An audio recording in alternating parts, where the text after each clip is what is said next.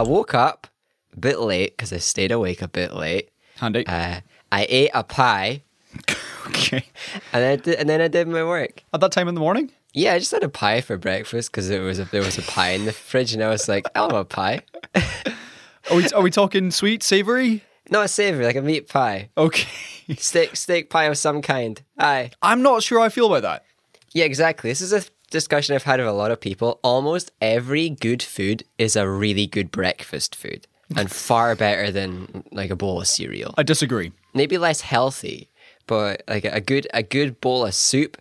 Oh boy, you're off to a, you're off to a good day. I would never have a burger for breakfast. Have you ever had a burger for breakfast? I have not. right. Well, you should have it and then see how you feel. I don't Like know. The one I was talking about with someone recently was uh, if you ever make spaghetti and you got leftover spaghettis, blast that on top of your toast and have it for breakfast. Really? Like heat it up, not cold spaghetti. Um, no, of course. It's so good, so good. So many of so many of the good like dinner foods and lunch foods make for a good breakfast. Just like so many of the good breakfast foods make for a good lunch or a good dinner. Just change things up, live a little. We're in a pandemic. You might as well have a pie for breakfast. It's almost as if, James, you can eat food at any time of day, Yeah. regardless of when you're meant to have it. Yeah. It's almost like we've got this weird uh, hang up on like tradition or something strange. Is this just what's happened now that you're living solo? The reins are off and you're just living free. I eat pies for breakfast quite often. if I've just got food, I'll just I'll just have whichever one I f- most feel like in that moment. Which means that sometimes I'm having my little parfaits for lunch and things like that instead of breakfast. Parfait. yeah. I don't like milk, so you got to be creative with your uh, breakfast uh, s- substitutions. I was watching a video this week actually about which milk is best. You know, after the whole David Attenborough thing. Goat's milk? Uh, no, I actually said oat. Oat milk is the Oh, best. close. I was real close. you just yeah, you just had that extra G was stuck in your Yeah. uh, your throat at that point. It was actually because in comparison to the likes of uh, soy milk, which actually takes up loads of farmland, Right, yeah. and uh, dairy, which obviously has uh, the amount of cows and land needed to make a glass of milk. mad, mad, madness. Yeah, and there was another one, uh, almond milk, which I think had. of course. Uh, you, you need to go through a, a lot of water or or something similar to make Oh, almond almond, milk. Yeah, almonds. Almonds are thirsty little beasts. Okay. That's California's problem. They, they like they're growing their almonds there now, and it's taking up too much of their water. Uh, and so they said that actually, in terms of what's best for the environment and what's also good for you, oat milk is a winner, which I thought was very interesting. Oat milk is the most efficient milk. Some would say oat milk is the goat milk. You could, yes, James, you could say Yeah. oat is the goat. I'll be honest. Of all of the of all of the milks, oat milk is the most palatable to me, and especially because it leaves that Really? pleasant sort of like dessert flavor after you finish whatever you're having. You've still got that sweet oaty oaty flavor of a of a good oat crumble or a or a or a really well made porridge. I'll be honest, I I'm struggling to remember the last time I actually had oat milk, but having seen the video and having had David Attenborough tell me to be a better person, I will start buying oat milk. There we go. Bankrupt big cow, bankrupt big milk. Yeah, welcome to uh, Seesaw Parade, where we talk about which milk is best and if we should have pies for breakfast. I'm Colin and he's James. And I really did mean to say bankrupt, not boycott. Just to be specific. Uh, once again, he is James. Yeah. Bankrupt me. Welcome to the show, everybody. It's it's easy. You can already bankrupt me. I got a, a bill this morning for fifteen hundred quid to fix my roof, which is Oh boy. disgusting. But it turns out that actually it's shared by the other apartment, so my rage was was quickly quelled. Oh, communal. Communal. Yeah, like, ah. Oh, wait. Divide by a few. Okay. All right. And have you been enjoying this past week of uh, seldom living in the flat? My goodness. I haven't had to put the bin out yet. Genuinely, it's one of the highlights. What a moment. The bin used to have to go out every three days. Really? Yeah. I, What was it going through? well, lots of takeout food. Um, lots of takeout food no longer gets eaten here. Okay, there right. There used to be loads of takeout consumption, and then they, they and they, it's all delivery, so it comes in bags and bags and bags, like three meals a day. If bin was going out, we had a big bin, 40, 40 liter bin or something. And it was going out every three days. I was raging having to put the bin out that often. When I, all I know that I'm just putting like four eggshells in there and that's it. and um, the remnants of a pie. Yeah. Anyway, welcome to Seesaw Parade, the, the show where uh, myself and James will recap the big stories of the week. We're also the longest running season one entertainment podcast in Scotland, hosted by two people in their 20s living in Glasgow. So thank you very much Yes. for listening. Really do appreciate it. You can get in touch with the show at Seesaw Parade on Twitter and on Facebook, which I don't really check, and also Gmail, which Wait, oh yeah, Facebook. we do have a Facebook. Yeah, we do, but no one ever uses it. I don't. I, I don't even think I use it. I don't like it. I don't support Facebook. Right, we're gonna get rid of Facebook, so just Twitter and Gmail. We're actually going to delete the whole thing. So say goodbye to all your family chats. Absolutely, yeah. Just Twitter and Gmail, and uh, who knows? Give it a give it eighteen months. Perhaps Twitter will be no longer as well because all the uh, right wing people have flocked to Parler. Oh man, yeah, yeah, yeah. Twitter's cancelled one too many right wingers. They're going to bring the platform down. Okay, well, talking of right wingers, let's start the show with the last presidential debate ahead of the U.S. election. Talking of right wingers, here's two of them. okay.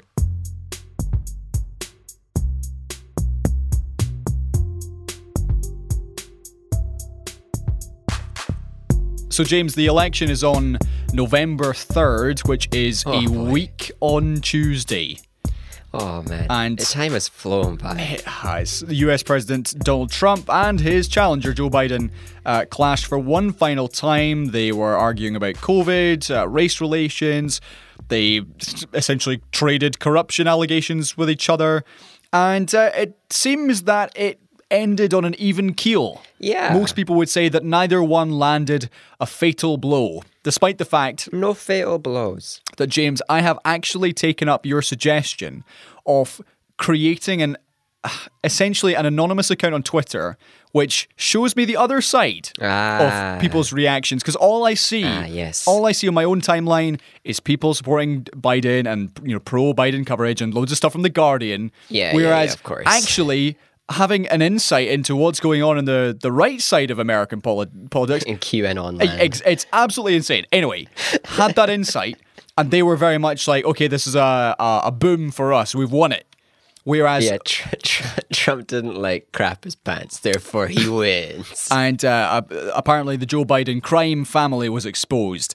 Uh, but on the left hand side, you had Biden saying, oh, you had clips of Biden, you know, zinging Trump, Oh, yeah, apparently. things, yes, yeah. very slowly and s- stumbling over his words. James, what did you think of the uh, debate? Did you see any highlights? Any any presidential debate pre 2016, this would have gone down as an embarrassment for both people. Correct. Both of their aspirations to be president would have been tanked. Some third party candidate would become the new favorite after a debate like this. Can you? where you've got well, Kanye, yeah, genuinely, where you've got Trump saying things like he takes responsibility for the coronavirus, but it's not his fault. Uh, it's I can't believe that people think that you can say that and then be considered a winner just because you didn't embarrass yourself. When that really is an embarrassment, and and Biden cannot land a single blow against the world's softest and easiest target. Yep. Uh, it really shows uh, that their, their capacities for discussion and thought are not there. Um, so, so it's, it's bad. It- we can't forgive them just because it's not as bad as we have become used to expecting. It's bad. The thing that struck me, James, was how poor Joe Biden actually was. Now, I know that Oh. you have been saying this for a long time, but the only real exposure I had to Biden in terms of watching him speak for a long time was when he had prepared remarks, when he was delivering a speech, when he's reading off uh, an auto cue. And, and a, take it from experience, anyone can do that. It's very easy. It's pretty. It's, it's a lot easier to read. All you got to do is learn how to act a wee bit. it's all in the delivery. You know, some people can deliver that very well, and some people can just deliver it down pat, and that's essentially what yeah. essentially what Biden did.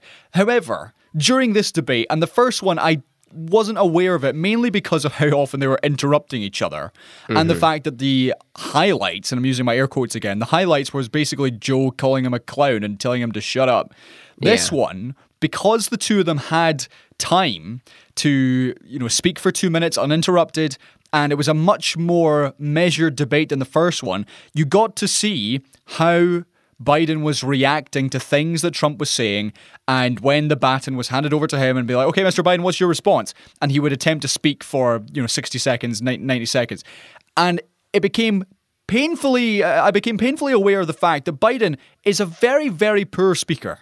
Yep. He stumbles over his words constantly. He chooses the wrong words.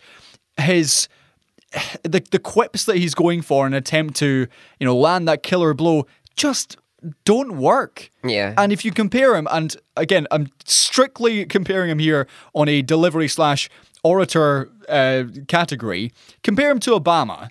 Obama's night and day. Oh man, yeah, yeah. Like regardless of uh, his time in office, what he did, in terms of his delivery, in terms of his uh, qualities as a speaker, Obama was top of the class. He's excellent. He's he's a fantastic Yeah. orator. Biden looks he, he looks older than he actually is. He's what seventy eight. He certainly Thereabout, he yeah. speaks like someone who's approaching ninety. yeah, who, who's just been let out of the care home for one final home visit. And it was, as you say, Trump is an easy target. There's so many things. There's too many things, really, Yeah. that you could pick holes in or have a, a killer argument or a, a key message you want to ram, ram home. And he, in my book, failed to do that. Yeah, but he doesn't need to. Like this should be in any presidential um, race. This should be a killer for both campaigns. They should both be uh, considered illegitimate now.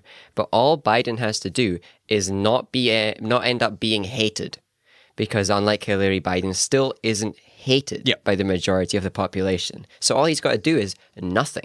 He just has to exist, maybe breathe, you know, say a couple words, take his time, and Right. that'll be considered a win. And it was. It was considered a win. So, what do you think then, just before we move on, of the stories that have been uh, widespread on the right wing press over the last week about his son, Hunter Biden, and this laptop? Now, to, for those of you who are hearing this for the first time, this has been Man. setting the far right ablaze and the Yeah, QAnon community uh, wild. The the story, the al- uh, alleged story, I should say, of this laptop belonging to Hunter Biden, which was left in a shop in Delaware, which is on the East Coast, despite the Oddly, fact, in a Trump supporting shop. indeed, in a Trump supporting repair shop, despite the fact that Hunter lives on the West Coast. And uh, on this laptop, the uh, repair shop owner was clearly just an unethical SOB and decided to make a copy of the hard drive because he realized Yeah, it was yeah, Hunter yeah. Biden's. And then, allegedly on said hard drive, found all sorts of terrible shenanigans, including Yes, yes, documents alleging corruption in Ukraine and child pornography. And, and, now, uh, and now, as Trump raised last night, some sort of corruption in China.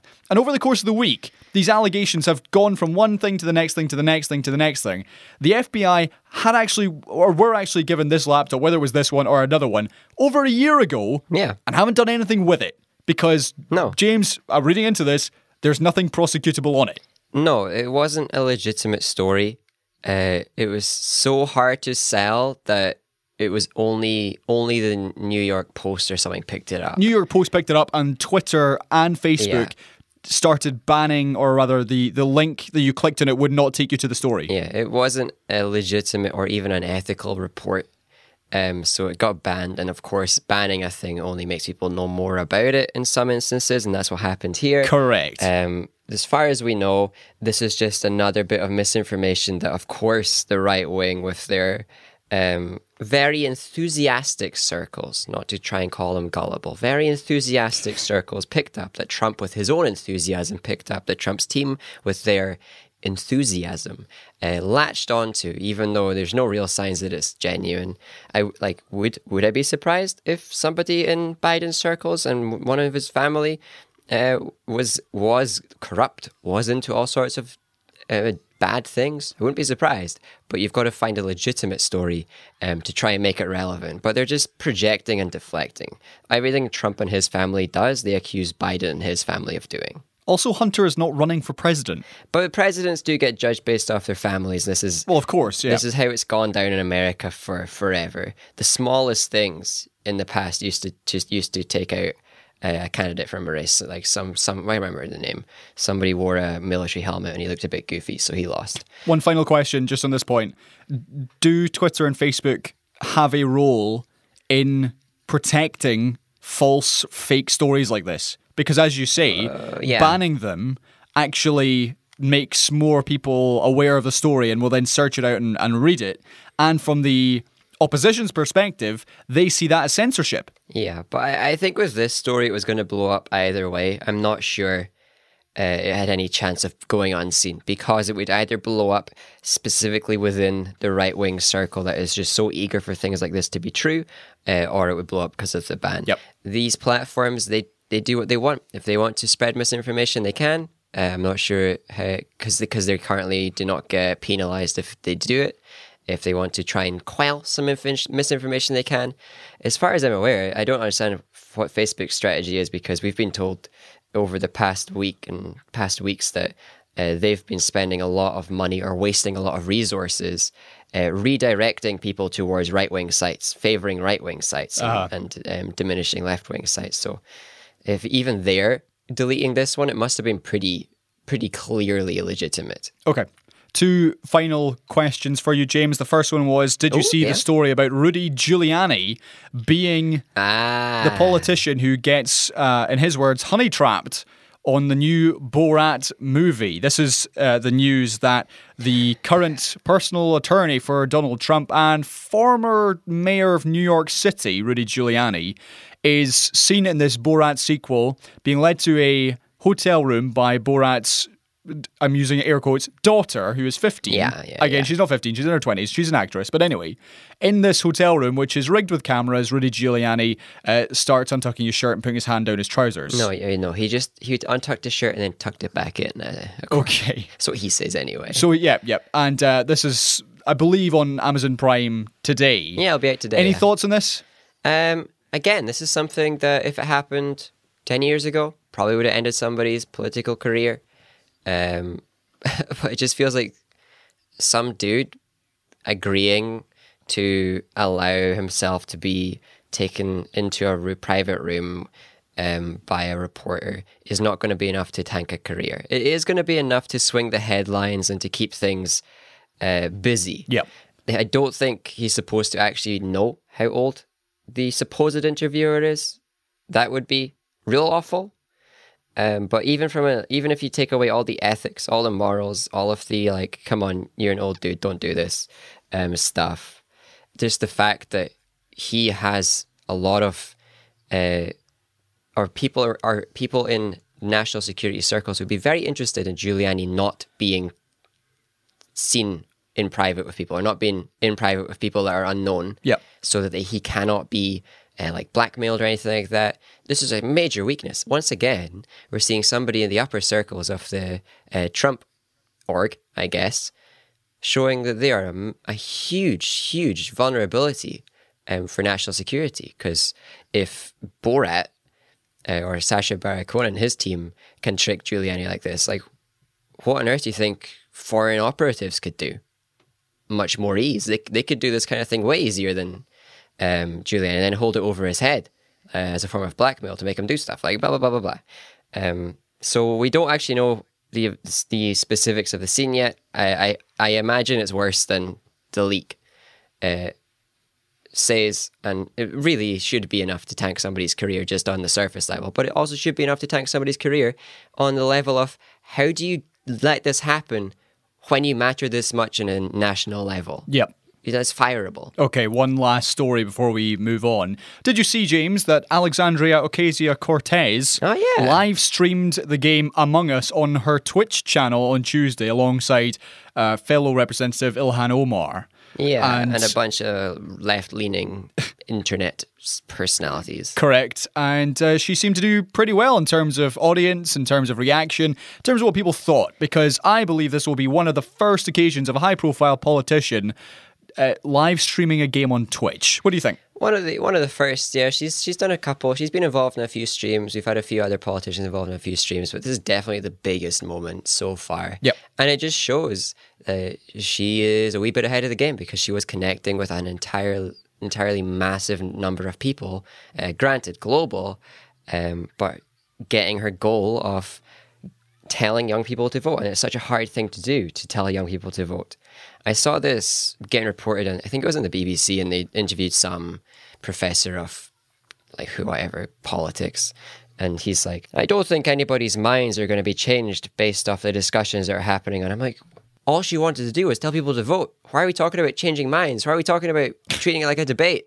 How, are, how out of touch? You're just playing a game. Yeah, how out of touch are our pundits and our, our analysts if they think that she didn't achieve what she wanted to, which was get a big audience with the message go vote. Yep. Which is all she intended to do. She didn't want to convince Republicans to vote for her. She didn't want to win them over, and she did. She's we don't know the full effect. We'll never, probably never know the full effect, but she probably convinced at least a few of the youth to vote that previously would not have. Well done, Uh, and well done to all of these streamers who joined in. They did. Most of them did a pretty good job of just treating it casually and having fun rather than embarrassing themselves.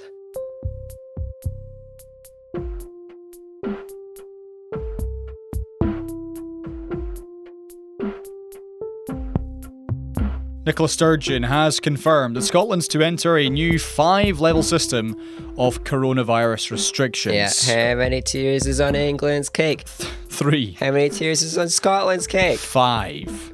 That's my argument for independent Scotland. I like that you did that first one in a, a sing song way. How many tiers is on England's cake? Three. Three. Anyway, Scotland's cake tier features five measures, starts at level zero. Oh, James. the best lists start at zero. Any any any computing science major will tell you that. Any human with a brain will tell you that. Okay, and it goes up to level four. Whoa. Uh, this is, as I'll get to what those means in just a minute, this is as the coronavirus cases in Scotland continue to rise. 1,400 new cases were announced today and a further 18 deaths. Uh, the NHS board for Lanarkshire say they're now seeing more people in hospital than at the previous peak of the pandemic in April Yeah. Which is bad news. Here's the levels for Scotland. Level zero is near normal. Indoor meetings are allowed, maximum eight people from three households, and uh, you can meet people outdoors. But now that we're almost in November, I doubt you'd want to do that. Level one is medium. That means six people from two households can meet indoors and outdoors. Level two is where you are no longer allowed to meet people indoors, but you Yeah. can still see people in outdoor and in hospitality settings. Uh, closing pubs indoors will also be happening. Now we get to level three and four, which is the highest ones. Level three is very high, which means closing pubs entirely. Restaurants will be open, but only under strict conditions. Yeah. And level four is lockdown, which is basically what happened in March, except um, schools will remain open in all levels, at all levels, I should say. Yeah. And non essential shops at level four will also be forced to close. Yeah. Sturgeon has said that level four is like a last resort. She does not want to impose a, a level four. But I suspect when this comes into force next Tuesday, where we are, uh, James, in Glasgow, Level four. Glasgow. Level four. I would say is a level three. no, it's not funny. It's not funny, I know. It's a level three for sure.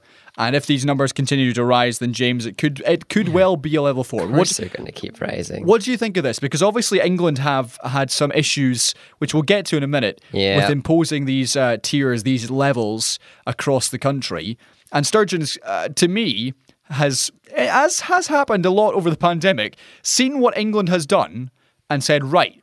That's what they've done. It sounds like a good idea, but they've implemented it badly. How can we make it better and do the same thing? Aye. And here's another example of you've copied England's idea, but you've done it more effectively. Yeah. Because I agree, I don't feel three levels is enough. No, three levels isn't is wasn't didn't seem like enough. Having more levels, more flexibility, good. I hope that they discuss with uh, the relevant people and businesses how they how they're going to remain funded through the different levels. What kind of Okay. things we can offer them to stay open because we've had such an emphasis on trying to support businesses while things by just leaving everybody uh, out of lockdown. That now that the focus is shifting back to lockdowns, we should be supporting businesses so that people don't feel pressured to try and go to the pub anyway, stuff like that. Um, but again, this is like I said before, this is something that should have been made a the plan as soon as we were past the first lockdown. As we were exiting the first lockdown, we had the uh, the the tier system for uh, how out of lockdown we are, and we should have had this tier system for what happens when we need lockdowns again months ago. So why- Why is it so slow? Why did this take so long? I don't know. The UK government And uh, each nation has had a terrible break, a terrible summer in terms of planning for the inevitable second wave. Everybody worldwide has been talking about second waves. I don't understand how so many countries, including our own, um, have been caught off guard by a second wave with no plan in place. And we're we're now that we've got Glasgow at what we're saying. You're predicting level three. Yep. Uh, we're finally hearing about what level zero and level one would have been if we had it implemented two months ago. Yep. You know, this is this is this is disgracefully slow. This is the kind of thing that means that it's these kinds of um, decisions at their timing that leads me to believe that we're going to see party leaders stepping down um, after uh, coronavirus wave two passes. Um, if if wave two passes and it looks like a third wave isn't coming, we're going to see people dropping because that they have failed. Nic- Nicola and Party have failed by getting this stuff out way so way too late. Because if we're looking at the second wave compared to the first wave, it is so much worse. It is shamefully worse. It is worse, and the numbers are reflecting that. In Scotland in the last week, despite the fact that there has been essentially a two week lockdown here in Glasgow and there have been tougher restrictions even before that, numbers have gone up by 7%. One in every 180 people in Scotland have had the virus Yeah. in the last fortnight. Yeah. That's way too high. And I, I, I, I, I can't get my mind around how, because we managed to lock down the first wave when there was a whole bunch of unknowns, a whole bunch of variables. Everything wasn't very studied.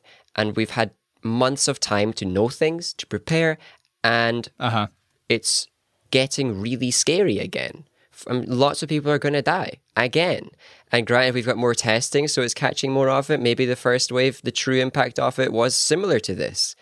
But the response to the second one, with all this extra testing, with all this extra knowledge, should have been faster than, I don't know, I think we've been building up the second wave for more than a month now.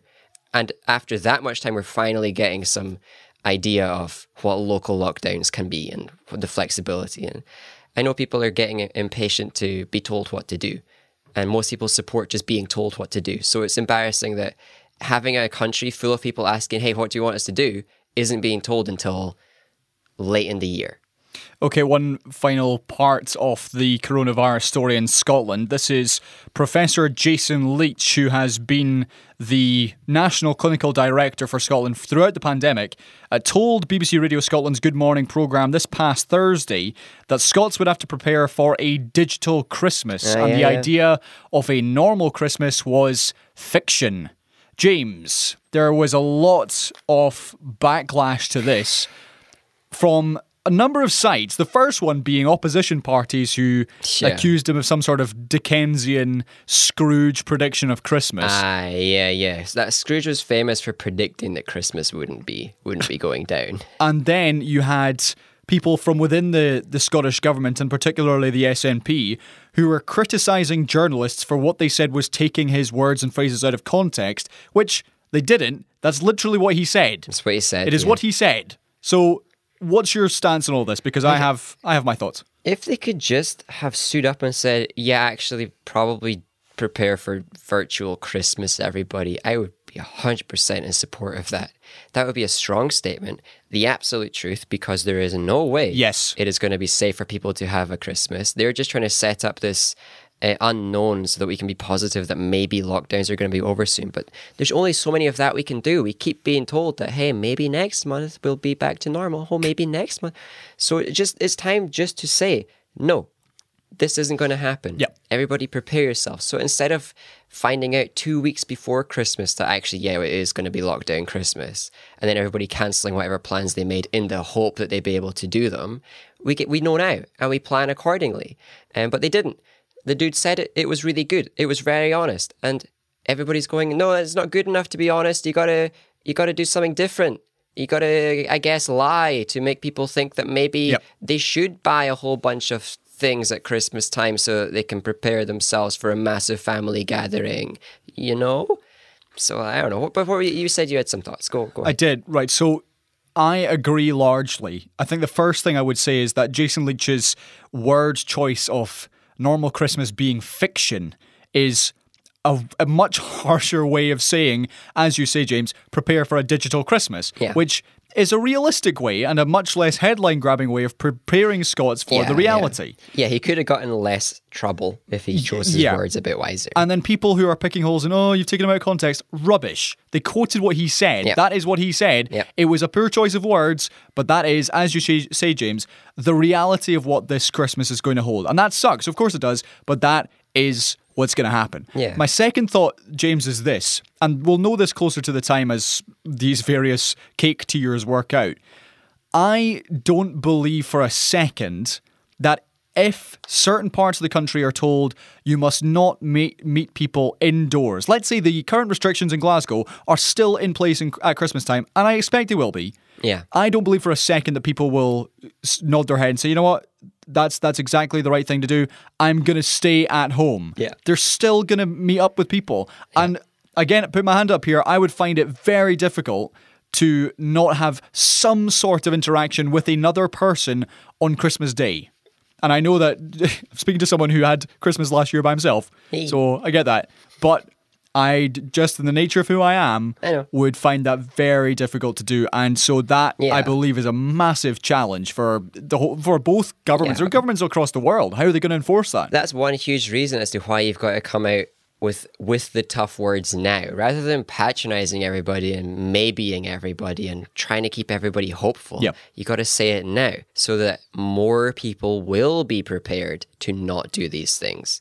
If you let everybody have hopes and plans, and then in the last second you try and take them away, far more people are not going to adhere to the rules. But if you say, these are going to be the rules, we're not going to have it, and then it turns out you were wrong and you get to have the Christmas, people are going to be really happy. Nobody loses if we make the, the difficult call now, because if it's right, we did the right thing and prepared well. If it's wrong, everybody's happy that we were wrong. I don't understand how we how we've got governments that are so patronizing and and and don't care about people and and just try to keep this fake optimism going for so long. Okay, let's move down to England in terms of coronavirus headlines of the last week. It's all been kicking off in Greater Manchester because the Indeed. City of Manchester Mayor Andy Burnham has had a back and forth with the UK government about what he felt was a very disappointing level of financial support being given to the city when it was placed at I want to say the highest tier, maybe it was the second tier of uh, They were they were negotiating how to how Right. to get into the highest tier. And Boris was saying, hey, if we don't come to agreement, I'm going to essentially make the rules myself and you're going to have to go along with it. Yeah. And Andy Burnham said, this is ridiculous. We need to get far more money in than we're being offered. There were clips of him being shown a £22 million offer live during a press conference, which I believe he derided and said was rubbish. And as this continued to, to roll. Oh yeah, it was the final offer. Yeah. Yeah, as this continued to roll, other politicians and other local leaders were all aghast at the fact that the UK government were treating the Manchester with such disdain and such disrespect. Yeah, no, we're and so surprised. indeed, uh, I'm unsure how this actually turned out, James. I believe there has Okay. been some sort of final final offer Yeah, yeah. reached or Yeah. some sort of financial guarantee come to. hmm yeah, you could call it that. So one thing has happened is there are other regions and other districts, mostly the ones that find themselves in conservative favor, um, receiving a greater share per head, basically, whenever when they've been offered um, support for a bigger lockdown. So Okay. uh, we know for a fact that uh, there is unfair treatment from the get go. The leaders in the Manchester area were saying that they needed, I think they were saying they needed at least 75 million. Uh, they could take 65 million and that would work. Um, that's not a lot of money for this government who have been handing out like contracts to their friends worth 200 and Yeah. something million worth Correct. uh, like hundreds of millions, literally billions getting passed out to their friends, which we can assume 10 to 20% of it will be profit. So similar numbers to, to this one thing for a bunch of people in the UK. The government offered 60 million. I would say that offering a 60 million sum says, oh yeah, we recognize that you definitely need at least this much. We'll offer you this much that you definitely need. The uh-huh. folks in Manchester said that is not enough. We said 65 million would be the, the least we could do. So then the government decided to only offer 22 million. So that just seems like a punishment for not doing what Boris says. If you don't do what Boris says, he will offer inadequate support and condemn people to uh, horrible situations, make sure that more people suffer and die in a specific place because the entire region doesn't have the support it needs. When we're talking about sums of money that are lower than what they give out to their friends for setting up a, a shady looking PPE supplier company with no trading history, it's shocking. Okay, well, similarly linked to that is the school meals fiasco. Oh, yeah, and this yeah.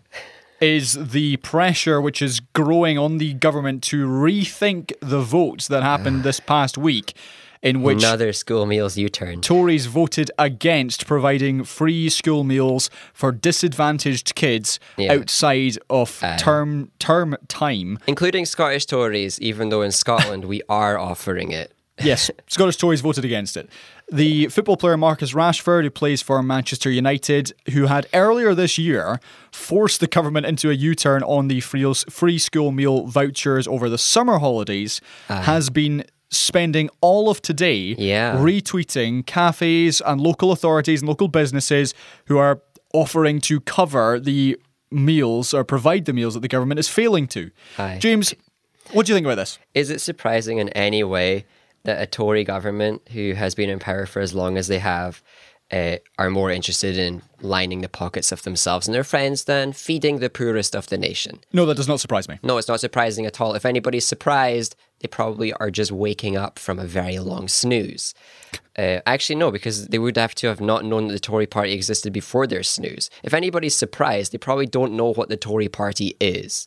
Um, again, we're seeing amounts of money of far greater value uh, than would be needed to support like very impoverished children while they are on a school break being dished out left and right to anybody who opens their hand and says, I'm your friend to the Tory party.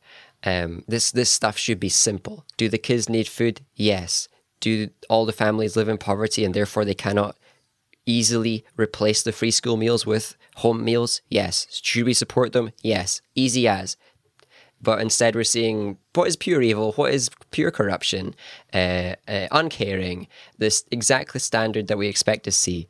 Um, they probably will U turn because there's a lot of pressure. It's really good to see so many businesses and authorities trying to step up to uh, offer a substitute for a failure of the government. But hopefully, they won't need to because the government will realize, hey, actually, maybe we should have a little bit of kindness in our hearts. You know, the whole Scrooge thing that they that they are accusing everybody of very often. They should they should do read into their own analogies. Did you see the one dunce of an MP who told the Rashford that he had the power that the MP didn't because Rashford has more Twitter followers? What? Yeah, yeah. One of our MPs, they tweeted they were they were subtweeting or retweeting, and they were like, "You're the one with the power here because you've got this many followers on Twitter and I don't." And that's the difference here. how that that is that is the Tory party summed up. They don't have qualifications. At this point, all they are are bootlickers who get their get their job based off their willingness to believe what somebody else tells them to.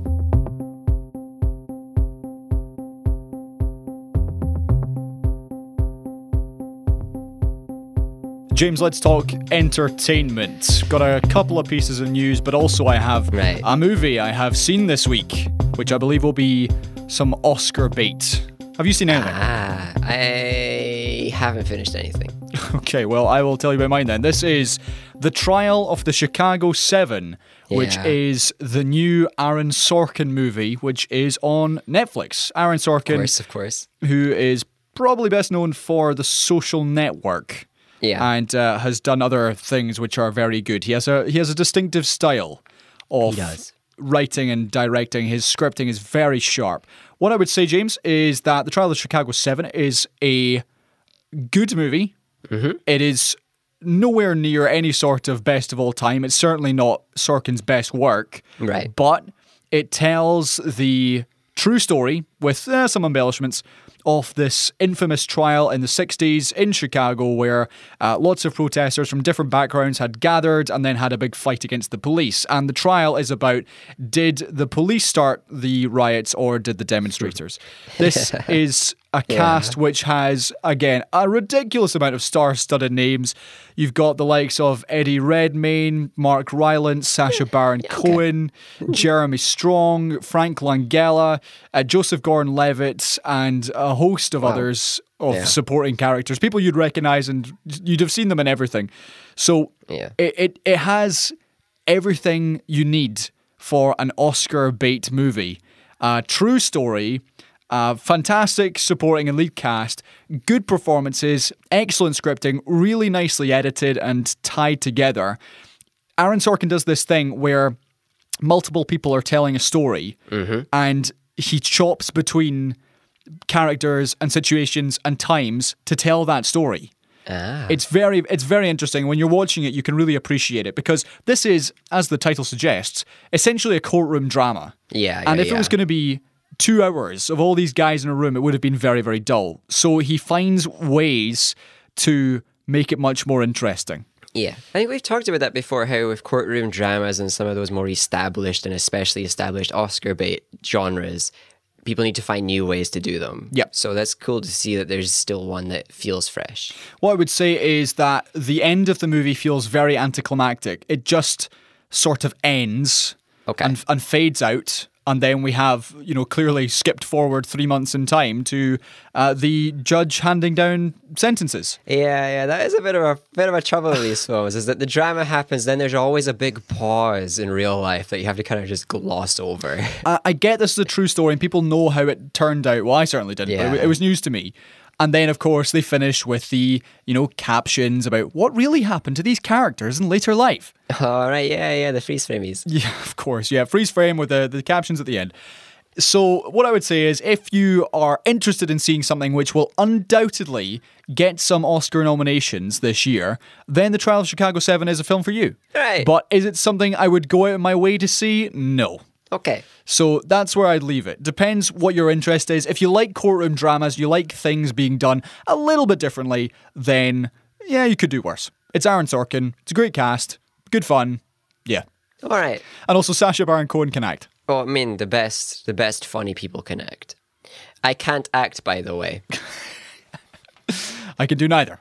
Uh, myself and Graham also rewatched Game Night. Now, this was the first time he'd seen it, second time I'd seen it, and Right. this is one I again I would say is a good time, and because it's a, uh, essentially a, a comedy action movie with the likes of Jason Bateman and Rachel McAdams.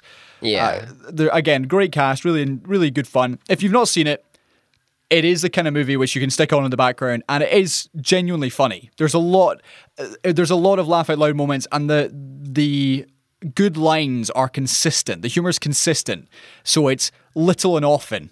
There, it's not like they're building up to some big payoff. It's Right, right, just right. regu- it's regularly funny and it's regularly enjoyable yeah, yeah, yeah. and they've teased a, a sequel as well. So, yeah, if you're looking for uh, something 90 minutes, which you can laugh along with on a Friday night, then, yeah. then game night is the one for you. Good, good, good to have some some shorter options in the whole film department these days. Okay, a couple of bits of movie news. The first one I'm going to is we've not talked about DC in a long time, James. So here's a chance to let off some steam. Man, I think I mentioned Swamp Thing recently, okay.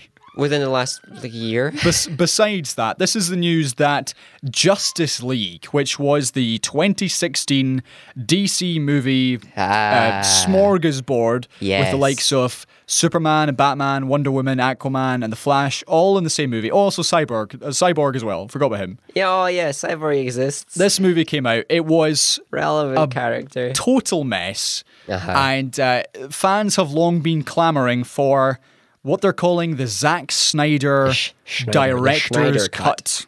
Now, this is the reported rumor that Zack Snyder's original cut was something closer to four hours long. Yeah, right. Yeah.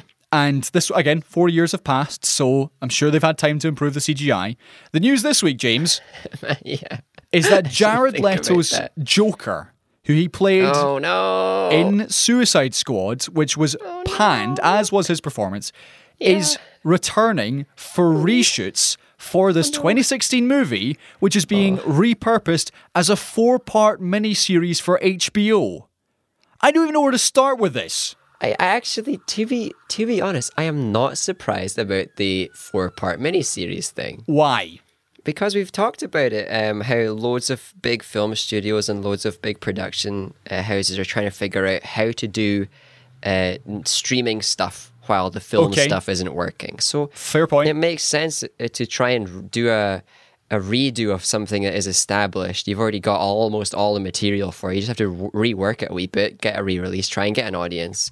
And DC are trying to build up their streaming stuff. They are they've got a lot of IPs out for uh, TV shows, so They do. Uh, it's not surprising that they think, "Hey, let's do this one too." While we're at it, uh, do we need any extra uh, Leto Joker? Uh, never. Never would be ideal unless the reshoot was them bringing him on just so that he can like stumble off a building or something. Uh, So they can kill him off, yeah. I'd approve of that.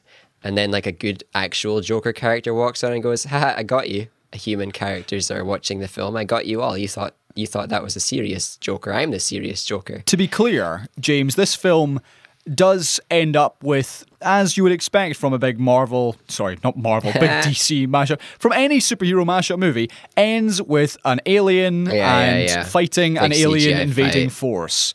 Whereas Joker is very much, as has been the case in every single He's a little movie, rascal. He is just a crime dude on the streets. He's not some sort He's of just a little terrorist rascal who commits mass terrorism. So how he fits into this is the only piece of intrigue remaining because he is not in the original movie. He does not fit in the original movie. So where on earth they're going to sandwich him in and how, I've no idea. But It's the B plot. They're adding a B plot that isn't actually impactful. potentially, if there's another way to get more people to go and watch this again in a repurposed format, okay, fine. I Yeah. just think it's Yeah. bizarre. We might see more of this if it's successful. We might see more film to mini series uh, readaptions. Okay, time is ticking down, but uh, one more piece of news. This is actor Jeff Bridges, who has uh, come out to say that he is being treated for lymphoma. He is Yeah. 70 now, and he was channeling his dude character from The Big Lebowski really in his was, yeah. statement he posted on social media. Um, so, this, again, bad news for um, somebody famous, James. Yeah, again, uh, it's, it's tough news. This is this would be sad. Anybody that you would know that gets this kind of news, it's rough. Um, for him, it seems like they've caught it early, so it looks like treatment is likely going to be a success. He's talking more about his journey to uh, recovery rather than his final days. So, uh, good that they caught it early. Sucks for anybody to get this kind of news. Um, we can hope that. I mean, I, like he he's a legend for a reason. So we can Yep. hope that we get some more time with such a such a guy producing things. He has had uh, seven Oscar nominations, and his most recent one came with his role in Hell or High Water, which is Yeah, yeah. terrific. If you've ever, Yeah. if you've if you've yet to see it, Yeah, and uh, kind of it's really weird because he's got this cult cult following from one of his films, which doesn't feel so serious. It doesn't feel so um, um, impactful, but it did, and it's probably because he managed to do a bit of a goofy character in such a convincing and such a real way that it has become the thing he's known for. Even if he also can do all these insanely uh, deep and insanely uh, uh, weighty performances as well.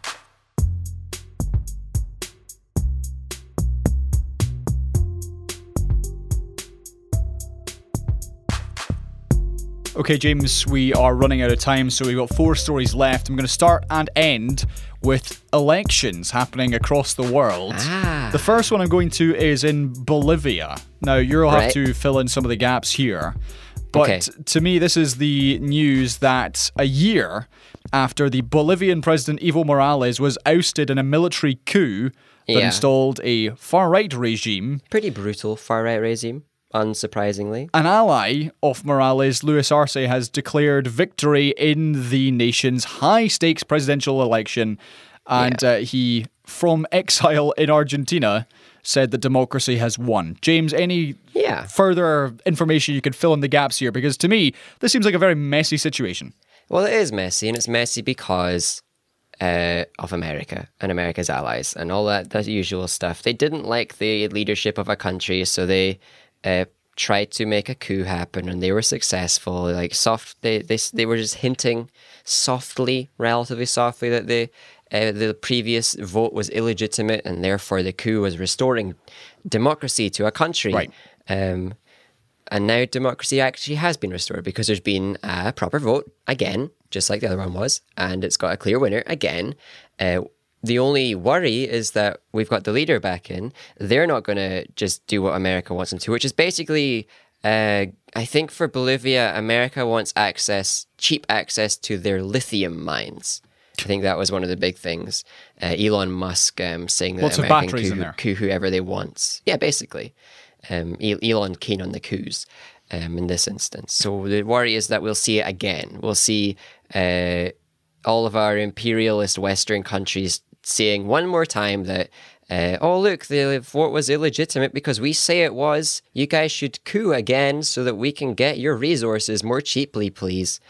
Um, as we see across history for I don't know how many years this has been going on. time. Whenever there's a government installed that the Americans or the British or the something don't quite like because they're not giving us stuff for cheap, we just replace them. Um, so I'm worried that we'll try it again. I hope we don't because these countries deserve to have their own say in their own democracy and uh, their own vote and not be sabotaged by external powers. On to the next story and a follow up to the Panama Papers data leak. Germany has issued international arrest warrants for the two founders of the firm at the centre of the tax haven scandal. Yeah. That is. This is probably thanks to the renewed pressure from Netflix's pretty recent film about them. Yes, this is the Mossack Fonseca founders, uh, Jurgen Mossack and Ramon Fonseca, who were suspected of tax evasion and associating with criminals. Yeah, yeah, Uh, yeah. they'll be arrested if they enter the EU. That's according to a German newspaper. I don't think we can actually give any credit to Meryl Streep and her, who I think it was. I think it was Gary Oldman. Gary Oldman and someone else. I don't think they get any credit. I think what's happened is it's Antonio just, Banderas. It takes time. These processes take time. We've talked a lot about how the Panama Papers come out and not many things happen. Some some um, members of Parliament here and there got removed, um, but now we're seeing the hard work of a bunch of uh, typewriters uh, coming into effect. We've got an arrest warrant out. If they enter the EU, they get arrested. They've also got some pressure mounting in the US. So the idea isn't to actually arrest Right. them. The idea is to get them in uh, so that they do plea bargains and they give the names out of a of their clients, basically, whoever, or they give the information needed to get other people. Uh, Well, the two jail. of them hold uh, Panamanian passports and they're currently there. And the country has no Yeah, extradition yeah. treaties, so they could well just stay there for the rest of their lives. so long as they do just stay there for the rest of their lives, they should be pretty pretty set. Um, I doubt there's going to be any forced extractions made because you know this is uh, this is on the business end of the world, not the I guess left wing government end of the world. Um, but they're going to have to live in a little bit more fear, um, and maybe the idea of the arrest warrant will be enough to make them want to to to turn themselves in and find a plea agreement that will give them a f- freedom of movement in the world again. Okay, two more stories then. This penultimate one is from Paris. There were massive protests earlier this week uh, with people showing signs saying, Je suis Samuel. And this was after the history teacher, called Samuel, was stabbed and decapitated in front of a school in a suspected terror attack near Paris. The victim had allegedly shown caricatures of the Prophet Muhammad to his students during a lesson earlier this month. James. Yeah, it was a lesson on freedom of expression. Uh, he uh, supposedly, um, according to the to, to the papers, uh, warned Muslim pupils within the class to uh, they could leave because there would be some uh, material in this lecture that um, would offend them because it is depictions of the of the prophet, and that's not allowed in the religion. Uh-huh. Um, and that word got out that he did this. One of the pupils didn't leave. Uh, told their parents about the the lesson. The parents complained on Facebook about the lesson. Somebody saw that and decided that the teacher deserved death. Yep. it's disgusting. Um, I think I think this was a teacher who did a pretty good job at um, giving people the warnings they needed to remove themselves from a potentially uh, difficult situation. Somebody didn't, um, and everything's everything's escalated from there in ways that are less and less surprising. but we can only hope the response is an idea that we do need more education and intolerance, not more. No, sorry, we do need more education on intolerance. There we go. Um, and that we need more uh, tolerant societies, not just uh, uh, like France accepting immigrants and not just France accepting uh, asylum seekers, but that uh, the tolerance has to be in uh, both directions. Uh, which needs a lot of funding. It turns out it takes a lot of effort uh, to to teach people who have been indoctrinated into different beliefs or different faiths. Um, how, it takes a lot to to de-radicalize. So hopefully, the response from all these protests will be a drive towards more funding towards de-radicalization, towards uh, education, and all these things, because uh, these people are radicalized uh, in uh, sorry, people are radicalized in vulnerable situations usually. It's not Yeah. people in power that become radicals. It is people who have been in wars. It is people who have been in, in poverty. It's people who have no uh, direction for their anger. Um, so our goal should be to find the heads of those of those movements that are so sowing this poison across the world, and you know take care of them, but to de-radicalize all the people they've affected. Um, but this kind of attack is awful, awful. Very quickly, in probably the only bright spark in the last week in terms of news, this is Jacinda Ardern winning a second term in office after her rival conceded in the country's general election. So, this, I believe, is the first time in 27 years that a party in New Zealand politics has won an outright majority. All right, yeah, Uh, the yeah. 40 year old has been praised uh, across the world for her handling of the coronavirus pandemic and uh, gave a great speech when she was accepting her, her victory for a second term. Yeah. So their voting system is pretty similar to what we've got in Scotland, wherein there is some redistribution of the extra seats to the to the weaker parties. So Yeah. it becomes very improbable for one party to get a majority. But they did it, and of course, it's due to one of the most successful um, pandemic responses um, in the, I guess people say developed world when they're trying to include uh, New Zealand and whatnot in a in a sphere. Um, I, I it doesn't I, I don't feel surprised. The opposition, I'm, I'm surprised the opposition got thirty ish percent of the of the of the vote. Um, because how do you challenge somebody who's handled a virus very well, who's showing that they are handling the recovery well so far from um, all the lockdowns and whatnot? Good news. Uh, success is success has led to um, re-election. Yeah, there's currently no community spread of COVID 19 in New Zealand, which Yeah. has 5 million people, and people are no longer required to wear masks or socially distance. How about that, James? No, they they were having like tea and cakes on the campaign trail. They've had stadiums open and packed out for sporting events. Yep. Um, meanwhile, we're all complaining that we can't do these things, but it's because of incompetence in our governments. So come on, let's look at the people who Welcome did to the cake tiers. Yeah, man, like, we got different cake over here. Okay, James, that brings us to the end of the show. We have crashed through the hour barrier again. Thank you for your time. Ooh, yeah. And I will see you and every single one of you still listening Oh, yeah, thank week. you, everyone. Thank you for thank you for listening to that whole thing. My voice is a bit gone. I ranted too Get- much. Have another pie. I mean, yeah, I'll go eat a. I'll have a different pie this time. Okay, bye. Or pie. Bye. Pie. Oh wait, yeah, pie.